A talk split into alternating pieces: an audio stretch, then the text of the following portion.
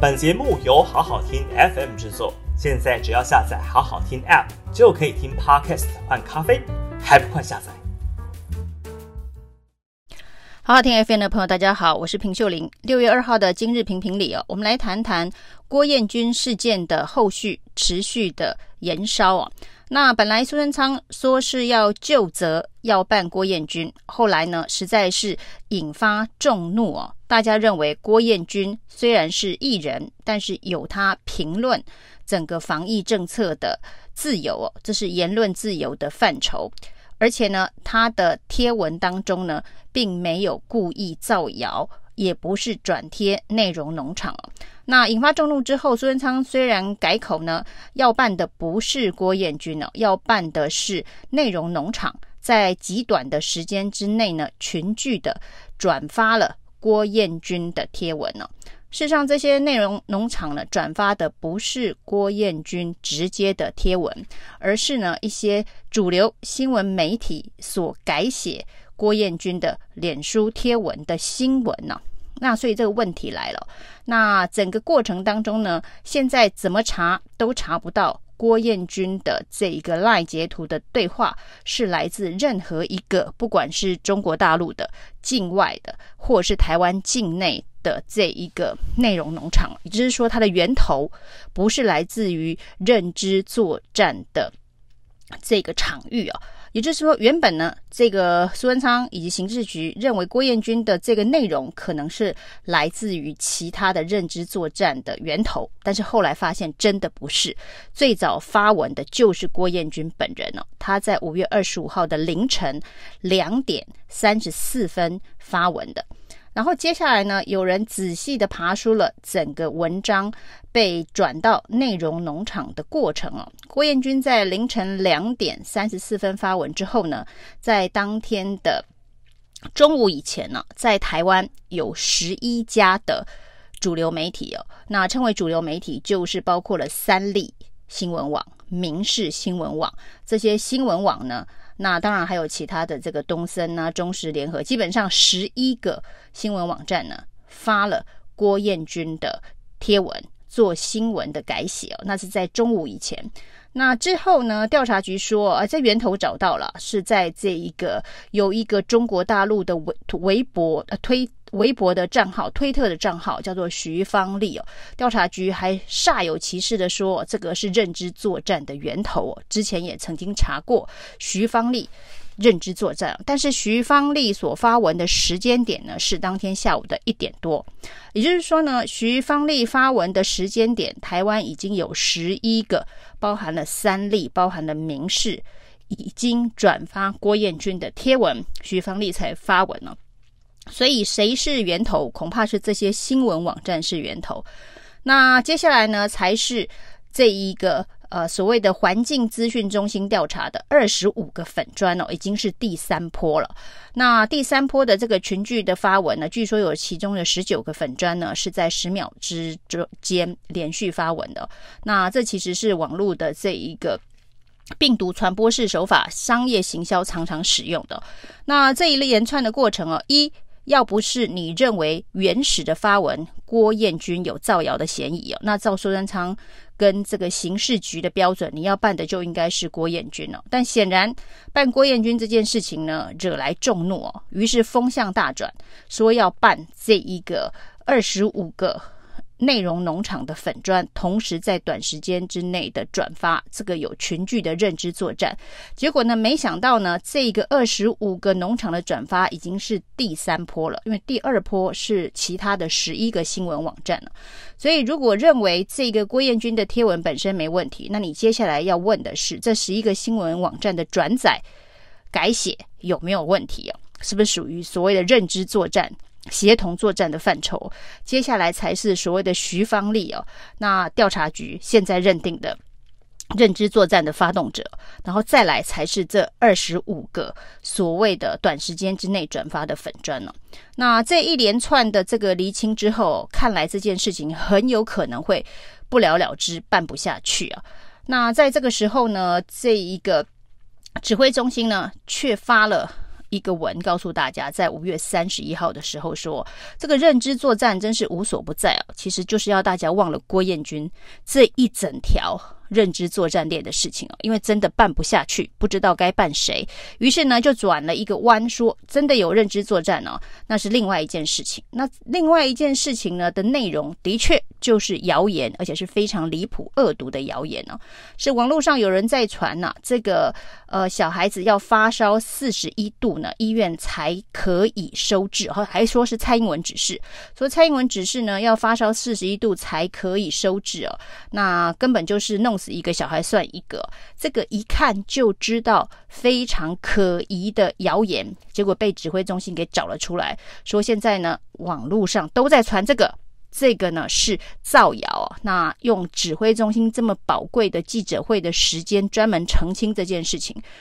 指挥中心用了非常宝贵的记者会时间澄清说这个谣言是假的，但是大家花了更多的时间去找这个谣言到底是哪里来的。因为在指挥中心说有这样子的谣言之前，大家根本不知道有这个谣言呢、于是就找到了一个粉砖哦，叫做蓝白托的逆袭，好像是由他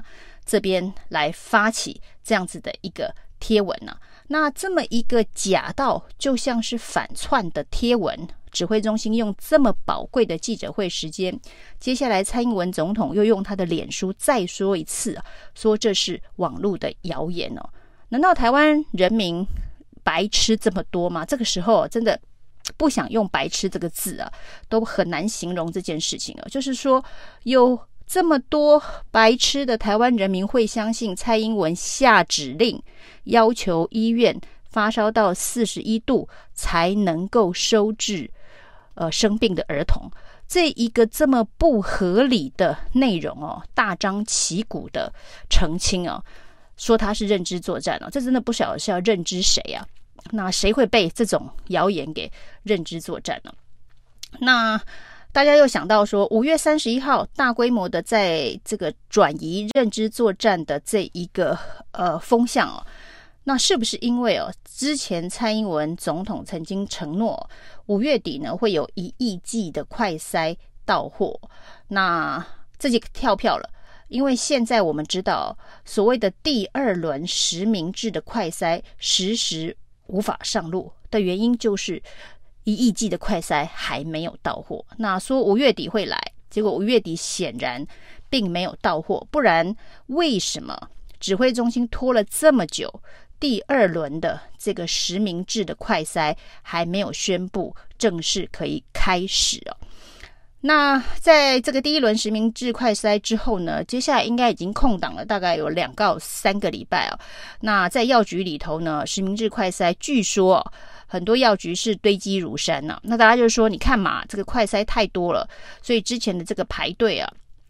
的民众啊是自己有问题啊，并不是快筛不足哦。那事实上呢，那些。排队的民众是没有办法在此时此刻再拿着他的健保卡去买快筛试剂的，因为所谓的第一轮还没结束，第一轮他们已经买了快筛哦。那我今天其实听到一个谣言，也要澄清一下。据说呢，有人呢到这个药局去啊，看到快筛堆积如山呢，就问说：“那我现在可以买吗？”这一个药局的人说：“这个是第一轮快筛试剂剩下的，那您第一轮已经买过，你现在不能买。”那他就问他说：“那我第二轮什么时候可以买？”那这个药局的回答是说：“在第一轮买完的一个月之后就可以买第二轮哦。”这恐怕是这个药局自己脑补的，因为到目前为止呢，指挥中心都没有宣布第二轮到底什么时候可以开卖。那有一种说法是说应该是六月中哦，但是到目前为止是没有承诺一个具体的日期哦，所以现在告诉大家说，这个实名制的快筛的排队热潮已经退潮，药局的快筛剂堆积如山哦，这到底是真相还是假象啊？那这件事情恐怕得等所谓的第二轮快筛试剂何时宣布开卖。那这个需要快筛试剂的人，当然希望他能够买到比较便宜的快筛试剂。如果他是必须经常性的使用的话，那这是一本，这是一项额外增加的预算的支出哦。那在这个疫情期间，很多人的生活呢，其实都处于一种通缩的状态哦，可能是收入减少，当然也希望支出能够减少。所以呢，能够买到一百块的，当然不会想去买一百八的。那这都是人性啊，人之常情啊。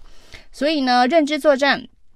这个发烧四十一度的认知作战，是不是要掩盖这个五月底一亿剂快筛没有到货的？跳票风向不知道，但是呢，对于认知作战的大大乱斗，呃，网络上面呢最热门的另外一个话题哦，是一个人设自己设为这个台派文青女神的一个粉专哦，因为有暴力的前科，因为被告诽谤成立哦，于是大家发现哦，这一个所谓的莫雨静与他的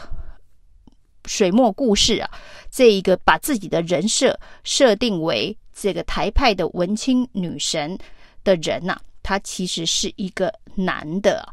那这当然重点还有，他自称哦，他是鹰派长辈，就是说他是鹰系，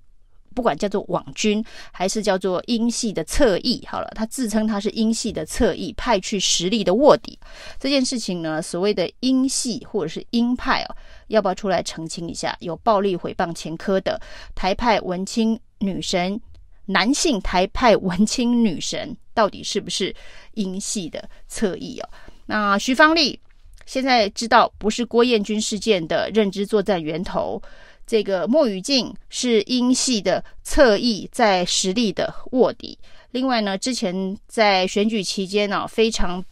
热的台北恶棍，后来被发现是一个房屋仲介。那这些匿名粉砖。是不是才是认知作战的发动者，或者是认知作战的传播者？而且呢，本来没有人知道他是谁哦。他说他是谁，他就是谁哦。那给很多人想象哦。那说起这个认知作战谣言这件事情哦，今天还有一个谣言非常值得讨论哦。蔡其昌的这个特助啊，说呢，台中市啊，儿童疫苗只打了七千两百剂哦，打得这么少，所以呢。这一个蔡其昌才要在苏贞昌到台中去视察的时候陈情哦，这当然不知道是不是剧本啊，说台中需要大型的儿童接种站呢，因为台中市政府的效率太差，只打了七千两百剂啊。那这整个剧本呢，原本看起来是蛮完美的，但是台中市卫生局告诉大家哦，他们打的儿童疫苗是七万七千九百二十剂哦，不是七千两百剂。那这个蔡其昌的特助后来也就删文了，他做成了一个梗图，想要大量的传播，后来他就删文了，但是没有道歉了，偷偷的删文了。那这个蔡其昌也没有认错，也没有道歉了，看起来他们呢比这个郭彦军的抗压性是高很多，偷偷删文不道歉了，到底是七千两百还是七万七千呢？那这是一个非常明显的数字错误。这会不会才是一个谣言呢？之前呢，在周玉蔻的节目当中呢，还曾经发过另外一个谣言呢，叫做柯文哲说，再这样子下去的话，台湾会死四十万人呢。其实柯文哲说，照模型来算，有可能会死四万人。那照模型来算是四万，结果被加了一个零，叫做四十万了。那这这个标题呢，恐怕在节目当中讨论了没有两小时，也有一小时哦。最后当然是非常非常离谱的错误，而且是谣言。最后是道歉了事，有电视台来道歉了事。那到底哪些是谣言，哪些是认知作战？苏文昌真的敢一体适用的就责办理吗？以上是今天的评评理，谢谢收听。